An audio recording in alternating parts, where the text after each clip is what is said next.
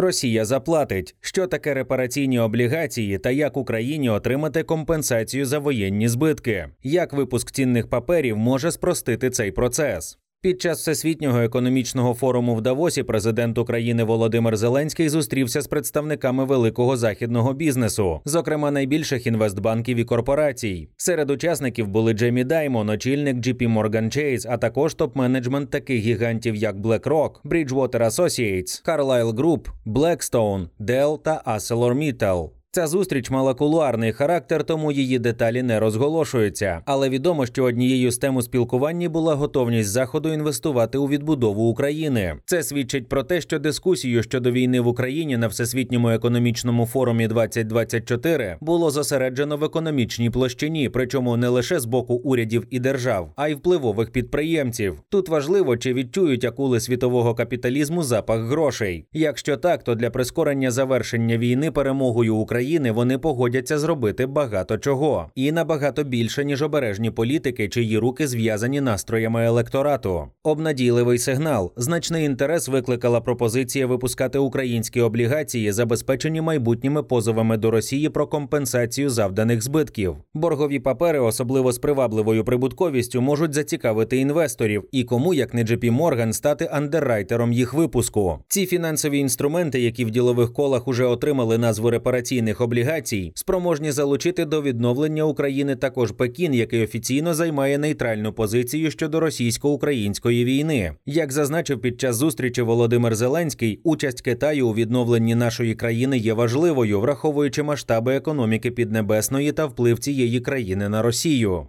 Про які гроші йдеться на політичному рівні вже кілька місяців поспіль триває дискусія про можливість використання для відновлення України заморожених російських резервів на 300 мільярдів доларів. Сполучені Штати нещодавно заявили, що підтримують їхню конфіскацію, але ЄС, де зберігається більша частина грошей Москви, наразі не в захваті від такої пропозиції, бо прецедент конфіскації держкоштів може призвести до відпливу з європейських банків капіталу тих багатьох держав, чия демократичність і миролюбність стабільність викликає сумніви, а економіка Європи і так не в найкращому становищі. Не додає оптимізму щодо успіху в реалізації такої ідеї той факт, що навіть іранські резерви, заморожені понад 40 років тому, досі не конфісковані. У чому фішка репараційних облігацій? Ці папери можуть стати не тільки альтернативою конфіскації закордонних російських активів, навколо якої точиться так багато юридичних суперечок про законність такого кроку, а й компенсувати дефіцит поточної фінансової допомоги від західних партнерів, надання якої сповільнюється з різних причин, зокрема через відсутність консенсусу в цьому питанні у Конгресі США чи у Брюсселі, де відповідні рішення блокує Угорщина. Суть ідеї в тому, що Україна продаватиме репараційні облігації, а виплати за ними відбуватимуться лише лише після того, як будуть отримані репарації від Росії за шкоду заподіяну війною. Відсоткові платежі також буде відтерміновано, і виплачуватимуться вони лише тоді, коли Київ отримає компенсацію.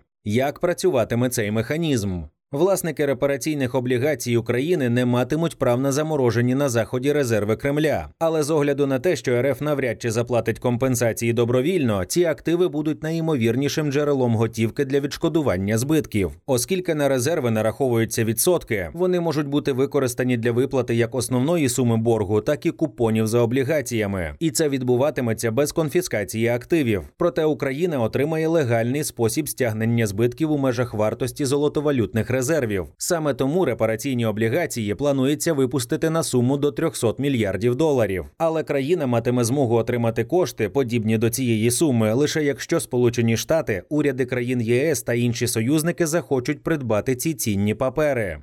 Наскільки він є реалістичним і привабливим? Київ має переконливі аргументи на користь відшкодування збитків у розмірі понад 300 мільярдів доларів проти Москви. Вторгнення російського президента Владіміра Путіна в Україну є незаконним і спричинило хаос. За підрахунками Світового банку, станом на лютий минулого року вартість відбудови країни сягнула 411 мільярдів доларів. Ця сума продовжує зростати. Правовий принцип, який дозволяє стверджувати, що РФ мусить здійснити повне відшкодування збитків, завданих міжнародно протиправними діями, є загальновизнаним. Існує також нещодавній прецедент, коли держава-агресор так і зробила. Після вторгнення Іраку у Кувейт у 90-му році Рада безпеки ООН створила компенсаційну комісію, яка змусила Багдад сплатити 52 мільярди доларів. Гроші були отримані за рахунок використання частини нафтових доходів Іраку. Спеціальний представник США з економічного відновлення України Пенні Пріцкер, яка була присутня на зустрічі з Володимиром Зеленським у Давосі, заявила, що все ще залишається багато питань про те, що можливо зробити зараз, а що безперечно можливо в майбутньому, коли настане повоєнний період для відновлення економіки України постраждалої внаслідок російської агресії. Хто опікуватиметься отриманням та розподілом компенсацій? Пенні Пріцкер особливо відзначила спеціальний фонд Банк реконструкції України, що створюється JP Morgan і BlackRock. За її інформацією, ця інституція має ранній інтерес з боку деяких далекоглядних інвесторів, які вірогідно готові піти на більший ризик